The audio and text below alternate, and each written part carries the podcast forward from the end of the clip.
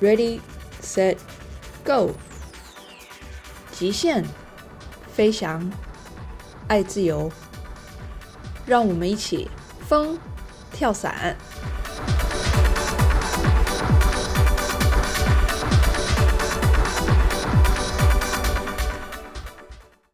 在这个混沌的社会，我们总是受到各方的压力。有的是家里长辈的，有晚辈的，有学校同学的、老师的、职场同事的、上司的，更夸张的是朋友间的压力。我们总是想要扮好自己的角色，但常常忙着忙着，却忘了自己到底是谁，也忘了做梦。那今天我们要来聊一聊找回自我。以及追寻自己的梦想。今天的这位来宾呢，周哥是英飞跳伞有史以来年纪最大的 A 证毕业生。虽然说到年纪最大，但是这既不是褒也不是贬，反而呢带有一番尊重。追梦呢，很多人觉得是年轻的时候应该要做的事情，但周哥到了退休的年龄，却还在坚持。他秉持着自己的梦想，他慢慢的走着自己的人生。所以今天呢，就让我们一起来听听周哥的故事。欢迎周哥，嗨，周哥，教练，谢谢你给我这个机会。没有没有，也谢谢你非常乐意来跟我们分享一些你的故事，还有你的经验。那在我们今天啊进入主题之前，可不可以请你啊先做一个简单的自我介绍？包含一些你学跳伞的历史，你是什么时候开始来英飞学跳伞的？然后你到现在你跳伞跳了多久？那你有多少跳？然后顺便呢，跟我们透露一下你现在的年纪。好，好的，我叫周伟，今年呢是六十七岁。我呢是在去年的十二月份到英飞呢去学习跳伞。那个时候呢，我是六十六岁，当时俱乐部的这个教练们跟我讲，好像应该我当时应该在英飞学跳伞的学员当中，年纪是最大的。是，那么我呢是今年一月份我从英飞毕业的，完成了那个规定的科目，呃，我考取了 A 证。那么在今年呢，我又先后两次到英飞基地呢去刷跳。那么到现在为止，我已经刚好满一百跳，而且呢，就是在前不久呢，我也申请了那个 USPA 的那个 B 执照。B 执照，这真的是非常的不容易。其实不光是周哥，其实一百跳对每一个跳伞的人来讲，就算是一个很大的突破的门槛，因为就是在跳伞这个运动里面啊，其实。有个说法就是说，当你能够坚持到你的第一百跳，其实你就可以一直在这个运动走下去。哦，是这样的，因为我其实我呢是想法是也比较简单，因为毕竟呢是这个年纪了。其实呢，我学跳伞呢也是可以说也是我年轻的时候的一份梦想吧。那么过去呢不具备条件，那么现在呢随着这项运动啊在国内的这个逐渐逐渐的普及。那么现在我有了这样的机会，所以呢，其实我也没给自己定什么目标，我就是想呢，很简单，我能跳到什么时候，那我就跳，争取跳到什么时候。所以呢，我就今年先后两次吧，我到英飞基地去去刷跳。那接下来呢，我可能还会继续跳。是是，那可不可以就借这个机会跟我们讲，就是当初你想到要来学跳伞的动机是什么？这个动机呢，其实源于我小时候的这个，也算是理想吧。因为我小时候呢，因为一个偶然的机会，那时候我很小，当时我记得我父亲送给我一本小画册，叫飞机。于是呢，我就对飞机、对蓝天就产生了浓厚的兴趣。那小时候上小学的时候，老师经常问我们理想，我当时的理想就是长大了当飞行员，在蓝天上翱翔，想得非常浪漫。那后来长大了以后呢？后来我知道了，在中国当一名飞行员，无论是空军的还是民航的，是一件非常不容易的事。后来呢，我也知道可能我当不了了，因为后来呢，我的眼睛近视了，嗯，还包括其他的一些条件嘛。后来我也觉得我我可能是这个理想实现不了了。那么后来呢，正好有幸我后来当兵，我当了空降兵，那么也是背着降落伞坐着飞机，然后飞上了蓝天，也算部分实现了我的一个理想吧。是。那么再后来，哎，我退伍以后呢，实际上我对这个事情呢，一直是。怎么说呢？一直非常向往，但我也知道这个条件呢，在国内当时是根本就不具备。那么后来呢，又过了一段时间，在前些年，那么偶然这个看到了这项运动呢，国内已经开始有些俱乐部引进了这个运动，所以我就非常感兴趣。所以呢，我就总想着有一天，那我这个梦想呢，是否还可以实现？然后你就踏上了自己实现自己梦想的路上了。对的，然后呢，从那以后呢，其实我就前几年呢就开始搜集这些方面的这个信息吧，因为毕竟这个这方面信息呢，虽然说有，但也不是很多。然后呢，我就慢慢的一个呢就是搜集这些俱乐部的信息，另外呢就是也在做准备。那么在二零一九年吧，那么我为了学这个跳伞呢，我曾经去去刷了两次这个双人跳。那么重新找一找在空中这个跳伞的感觉，虽然是教练带着跳嘛，是后来找寻一下之前当兵的那个感受，是吗？对对对对对对，但是这个感觉呢，和我们当年在部队跳伞的完全不是一回事，所以呢，我也感觉到这个比我们那个部队跳伞就更有意思，于是呢，更加吸引我了。嗯，那后来呢，我就在尝试着。和一些俱乐部取得联系，看看能不能接纳我来学习这个跳伞。因为虽然说这个也没有什么明文的规定，但是呢，这个我也知道我的年纪比较大，然后我就联系了若干的俱乐部。是，那么经过一段时间以后呢，就是，嗯，其实我当时怎么说呢？虽然说非常想学习，但是我不知道这个理想最后能不能实现。那么辗转了一圈以后，最后呢，经朋友介绍，还是英飞基地接纳了我。所以呢，从这个意义上，我非常感谢这个英飞俱乐部，让我实现了这个我学习跳伞的这个梦想。是，之前你说你询问了几家基地，那那几家基地是因为您年龄的关系，所以他们不让你学跳伞吗？对的，有的基地呢就明确告诉我说，超过四十五岁呢就不能学习了，因为当时我对这个跳伞学习，包括这个 USPA 这些具体的规定啊，因为我也不知道。那么有些基地呢就是很明确就拒绝我，告诉我不可以。那么还有的基地呢，就是说也不说行，也不说不行，反正就不给我明确的答复。是了解，嗯，对对对，因为。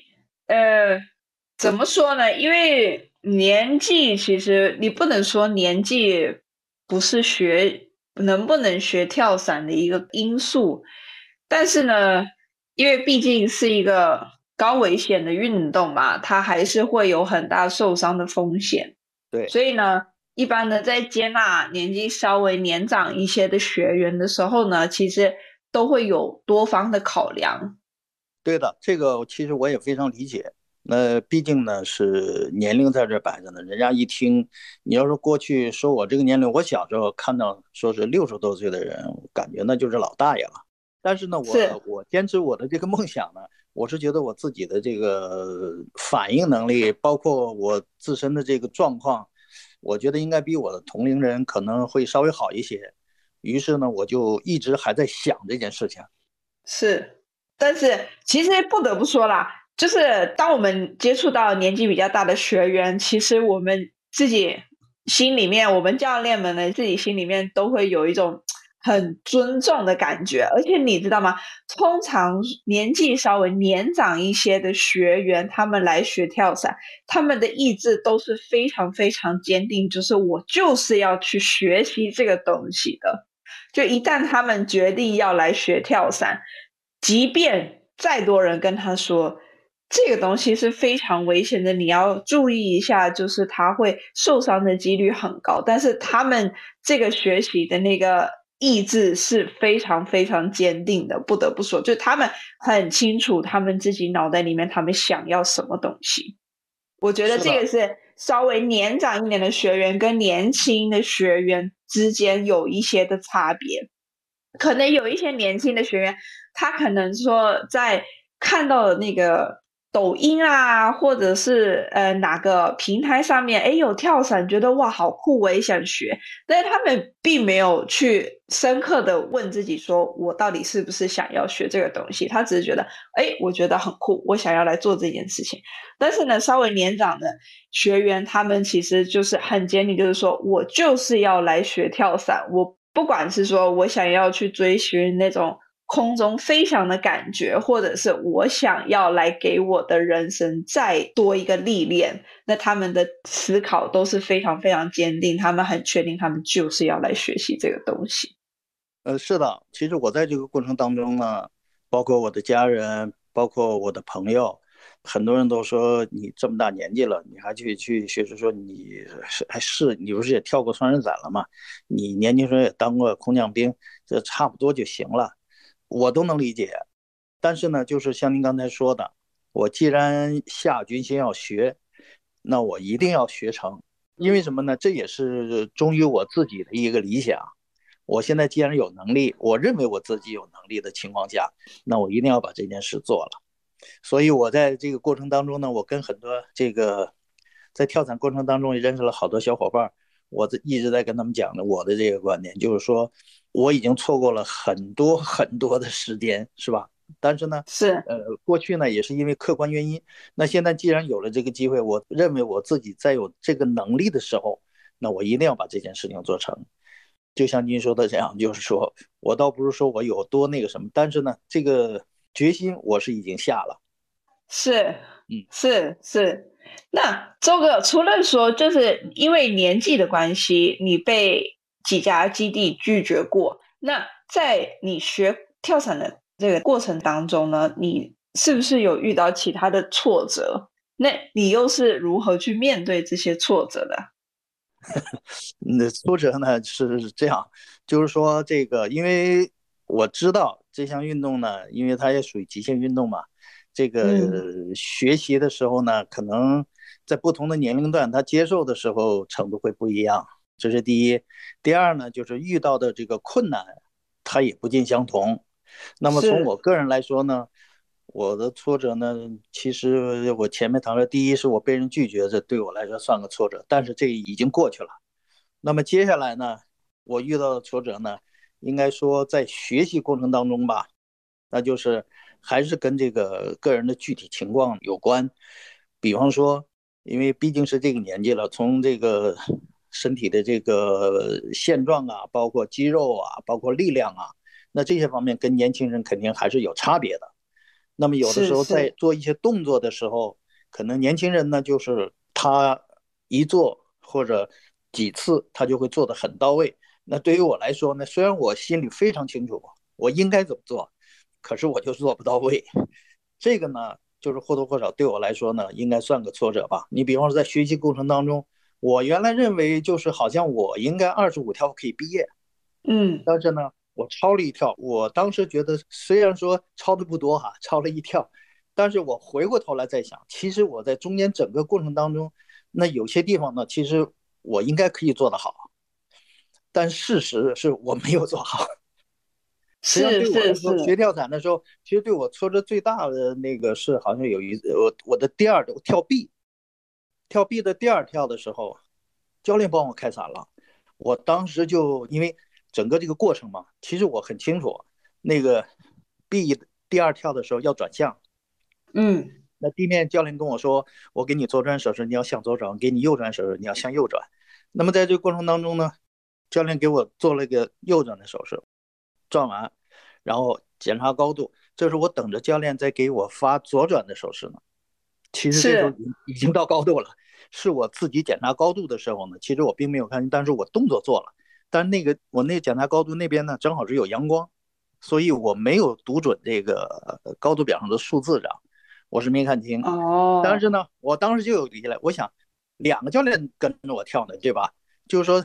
应该没问题。但是这时候教练突然给我一个开伞的手势，我当时就一迟疑，我觉得哎，我还有个转向没做。然后这时候教练就把我伞拉开了，嗯，然后这一跳我就没过，所以下来呢我就特别那个说 B，我怎么还卡了一跳？所以呢，就是我说的挫折呢，就是类似于这种啊，比方说到后来在空中自由落体，我我的弓形呢一直应该是做的不是很到位，而且呢也容易勾腿，然后于是呢因为勾腿也产生了各种各样的这个在空中啊，比方说链接啊什么都都有问题。是是。还有一个呢，对，还有一个呢就是降落，是吧？降落对高度呢判断不准，落的不好。所以这些对我来说都算是学习当中的一些挫折，但是呢，我觉得我的目标是坚定的，我相信这些东西我都能克服它。所以呢，就是说那个，我现在来吹风洞也是这个目的，就是想在跳伞的基本技术上，空中我已经跳了一段时间了，那么对于我自己的基本技术，包括基本技术动作不过关，那怎么办？那我就要到风洞来纠正一下，我是这么想。因此呢，这些方面的挫折，我觉得对我来说，应该算是我学习当中所遇到的一些困难吧。那我想，我在慢慢克服它。是我，我想刚才你提到的这些，其实它不只是只有你。会遇到，其实对很多人，不管年龄大小，因为每一个人的身体本来就不一样，而且像有些人他可能是从事办公室工作的啦，或者是他从事什么特定工作的，每一个人的身体协调性他本来就都不一样，所以其实跳伞大家多多少少都会遇到类似的挫折，但其实我们就是每一跳每一跳。比上一条有进步一点，那其实它就是有所谓的进步。那你就是慢慢每次进步一点，每次进步一点，那终究你就会达到你想要的那个目标。对的，我现在我就是这样想的。所以呢，就是说，一个是分阶段的吧。这次吹风洞重点是在练复飞，然后呢，就是如何在空中能更好的保持稳定。比方说，因为前段时间刷跳的时候。大多数情况下，就是三人或者四人的这种链接造型。然后呢，在这个过程当中呢，我就发现，就是说在空中动作效率不是很高。那这个原因，反正是我自己认为，那肯定是我的基本动作还不行，是该上上不去，该下我下不来。是 啊，所以呢，我就想通过吹风洞，然后把基本的技术呢，把它练得更加扎实一些。啊，嗯，再磨练一下。对对对对对对，是这样。了解。那好，周哥，我们来谈一件，就是我我相信很多人很多人来跳伞，他们都会遇到的一件事情，就是说，您的家人对于你跳伞这件事情的看法。哦，那个是这样，那个我的家人呢，对我跳伞的看法呢，因为，呃，我想跟那个大多数人一样。就是在不了解这项运动之前呢，那毕竟它属于一项极限运动，是吧？嗯。那个就是按普通的想法说，坐着飞机上那么高，背个伞包就下来了。那万一中间，那就好多失望为什么？就跟当年我们当兵的时候也同样有这种心理。那么具体到我来说呢，因为我以前当过空降兵，这我家里人也都知道，就是我也不是第一次接触这个东西，这是第一。第二呢？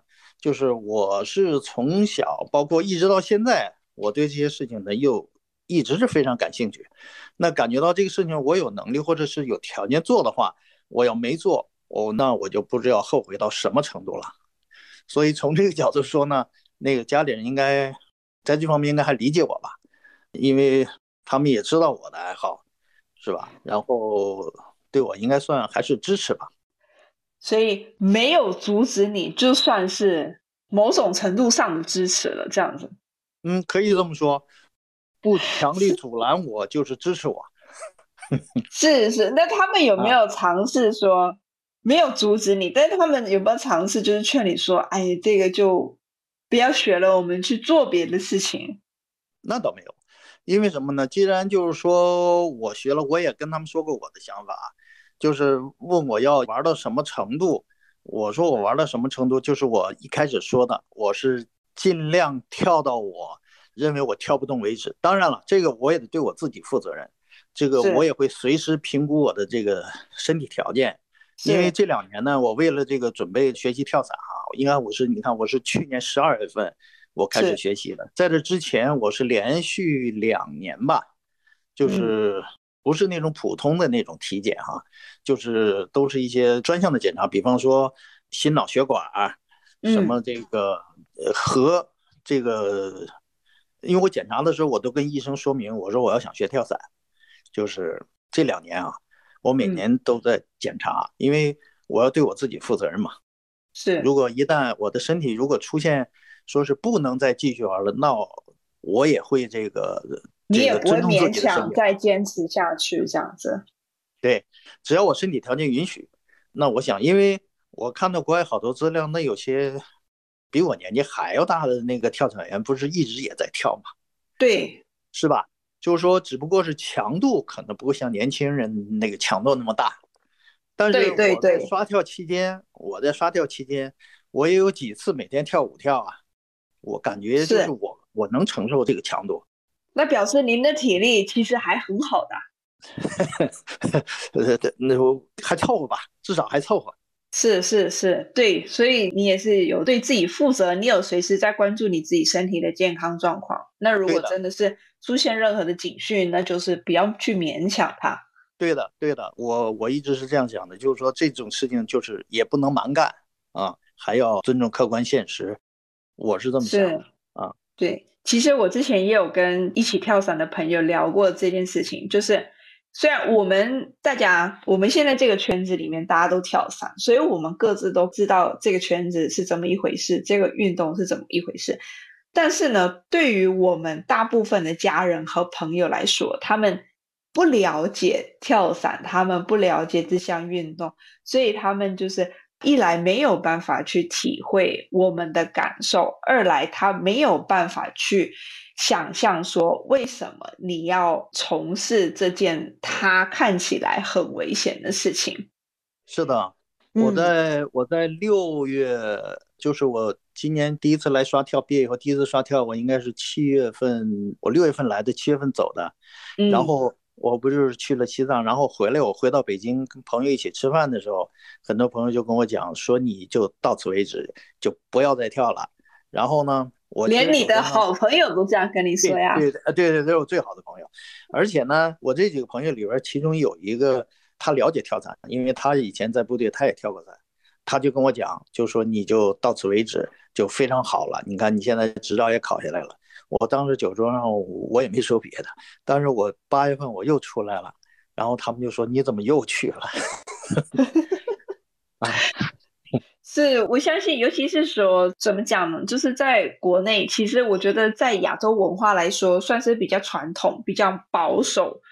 所以说，很多家人和朋友可能没有办法去理解说，为什么你要去从事跳伞这个运动。那其实跳伞这个东西，对大部分的人来说，他们第一个反应就是说：“哦，好危险，很可怕。”对，所以。大部分的人第一个念头就是说，我不要去，因为我觉得那太危险了。所以说，我相信，其实，在伞圈里面有很多人，他们的家人跟朋友可能不是很赞同他们从事这一项运动。所以，这个可能就是我们每一个人所要去面对的一个困难。对，从某种程度上是这样。所以呢，就是更要按照科学的态度，严格按照规程，保证自己的安全，是吧？让更多的人看到我们从事这项运动是非常安全的。对对对对，你说的没有错。对，像我就有遇到，可能我有一些朋友，他们是会很理性的跟他们家人和朋友解释每一个细节，就是我们的装备啊，然后我们要怎么样规避危险啊，在空中我们会做什么什么。那有一些人可能会理解。那有一些人可能他们就不太愿意去接受，他可能就觉得，我觉得这就是一件很危险的事情，所以他们可能也不太愿意接受说他自己的家人或朋友去跳伞。所以，我我觉得对我们来讲，有一方面是我们做到安全第一，是对这个运动最大的尊重，然后同时也可以向其他不跳伞的人来证明，就是说，其实这件事情并没有你想象中的这么危险。是的，所以现在就跟朋友了解这些事情的时候呢，我也会尽量就是把跳伞方面的一些安全的这个措施，包括装备上，包括从这个跳伞本身的这个技术上，它的一些知识吧，就是尽量聊这个事情，我就会尽量跟他们讲这些事情。是是是，毕竟这项运动在中国还是在处于刚刚这个 兴起的这个阶段，并不普及，绝大多数人对这个还是不甚了解。所以他们有各种各样担心也是正常的。对对，没有错，你说的没有错，一点都没有错。没关系，我们大家一起努力。是的，我想随着这项运动慢慢慢慢普及开来，可能更多的人会正确认识这项运动以后，嗯，有些顾虑也就会打消了。对，嗯，对。那我们来讲一些快乐的事情好了。好啊。就是呢。当你开始跳伞之后啊，就是跳伞这件事情，它有没有给你的生活中带来什么启示，或者是感想，或者是冲击，或者是一些新的希望？嗯，我就说说我自己的感觉吧。通过跳伞，我觉得最大的感觉是什么？我觉得我现在变年轻了，因为我身边的都是都是年轻小伙子，对，都是年轻人，所以跟他们在一起，我每天在俱乐部。我也没感到，就是我跟他们年龄差距会这么大，因为他们没有人跟我叫叔，都跟我叫周哥。是，其实要说年龄的话，很多人别说那个那个那个，我可能和他的爷爷辈都是年龄差不多的，但是这些年轻人都跟我叫周哥，我也感觉很高兴。跟他们，我觉得没有什么，呃，年龄上，我觉得我们都是同龄人哦。你们做的事，我做的事，跟你们做的事情是一样的。所以从这个角度来说，我自己的心里边的这种这种感受，我觉得是非常好的。如果是跟我的同龄人一天到晚在一起，那可能就是另外一种感觉了。所以呢，这个跳伞带给我，我觉得对我身心我最大的愉悦就是我变年轻了。那其实还蛮好的哦。啊，是啊，这是我感觉最高兴的地方。第二呢，就是跳伞的本身带给我的这种感官上这种叫刺激也好，叫我的直接感受也好，我非常享受。嗯，所以呢，现在大家就是我，我刚才说了，有些朋友劝我的时候，我心里在说，我现在这个事，只要我身体条件允许，我是欲罢不能啊，这个事情，是吧？终于可以实现那个 飞翔的梦。对呀，这在空中的感觉太好了，因为你看人无所不能，是吧？但是人呢，在空中飞，人就不行，是吧？但是跳伞这项运动会让你在空中飞，这个是你其他任何手段，我觉得都达不到的这种感觉。对对，哎，所以我感觉这个感觉非常好。是我我好像曾经有读过一段话，就是跳伞其实是人类最接近飞翔的一个动作或者一个运动。是啊，因为没有参加这项运动的人，他是体会不到，就是你作为人你在那五十秒带给你的这种愉悦的这种感受，因为他体会不到。对人类来说，我觉得太美妙了。对，而且在那个当下呀，就是你是感觉你自己的生命是一秒一秒的在过，其实在这五十秒里面，好像感觉你的时间有那么放慢了一点点。是的，就是在空中的这段感觉，我觉得是从人生的角度说啊，就是说你有了这种感受，我觉得它是最美妙的这种感受。嗯，真的是。真的是，而且这种感受真的是你要有来跳过伞，你才会体会得到。你如果只是听别人说，你是没有办法感受的。是啊，所以我就说呢，就是说我现在就是学的这个 AFF 课程，这个学会了跳伞，拿到了执照，我现在自己在飞，那和我当初在部队那个跳伞，那完全是两码事。很多人问我说这个呃。这两种，我说这是两种完全不同形式的这个 这个跳伞，也是两种完全不同的体验，根本不可同日而语。因为那个那个就空中就几秒钟，伞就开了，而且而且你也不会两个来说，心态其实就有很大很大的差异。对呀，而且呢，你也没什么操控可言，那个圆伞你也没什么操控可言，是吧？它就是随风飘。是，然后落地蹲一下子，然后就这个感觉，那和现在跳的这个那完全感觉不一样。所以我特别特别喜欢这个，就我刚才说的欲罢不能。真的，哎，那周哥，从你一开始有想要学跳伞的这个想法，到你真的开始去学了跳伞，这中间是经过了多少的时间？嗯，就是我正是在不同的媒体上看到国内有俱乐部开展这项运动，大概到现在六七年、五六年，我记不太准。但是呢，这些年自打我看到以后，我就是其实我一直在关注这个事情。哦，开始呢，我还以为这个虽然说有俱乐部在做这些事情。但是当时也并没有看到说他们可以招普通人，只要你想学是吧？身体条件允许，你就可以来学，就可以拿执照，就可以自己跳。当时是就还没有这么很清晰的概念。但是我知道这件事情，因为国外有，那肯定也在向国内引进。但是具体到什么程度，这也是后来慢慢慢慢的了解的。哦，了解了。对，一开始可能那个资讯还不是特别特别的多。对。而且都是偶然搜到，说你看完了这集，你想再接着看其他的就是后续的，可能就就不知道到哪去找了。啊，对对对。想学呢，真正想学呢，实际上应该是从二零一九年吧。然后我去那一年，我跳了两次双人伞，就想体验一下嘛。嗯。然后都在国内跳的吗？对，在国内。那个，然后就，嗯，当时跳完，我就跟那家俱乐部要求了。我说我能不能学，然后嗯，他也没说行，也没说不行。然后过了很长时间，后来我这样算了吧，那我再找别人家吧。嗯嗯。然后然后一一路辗转，最后就到了英飞。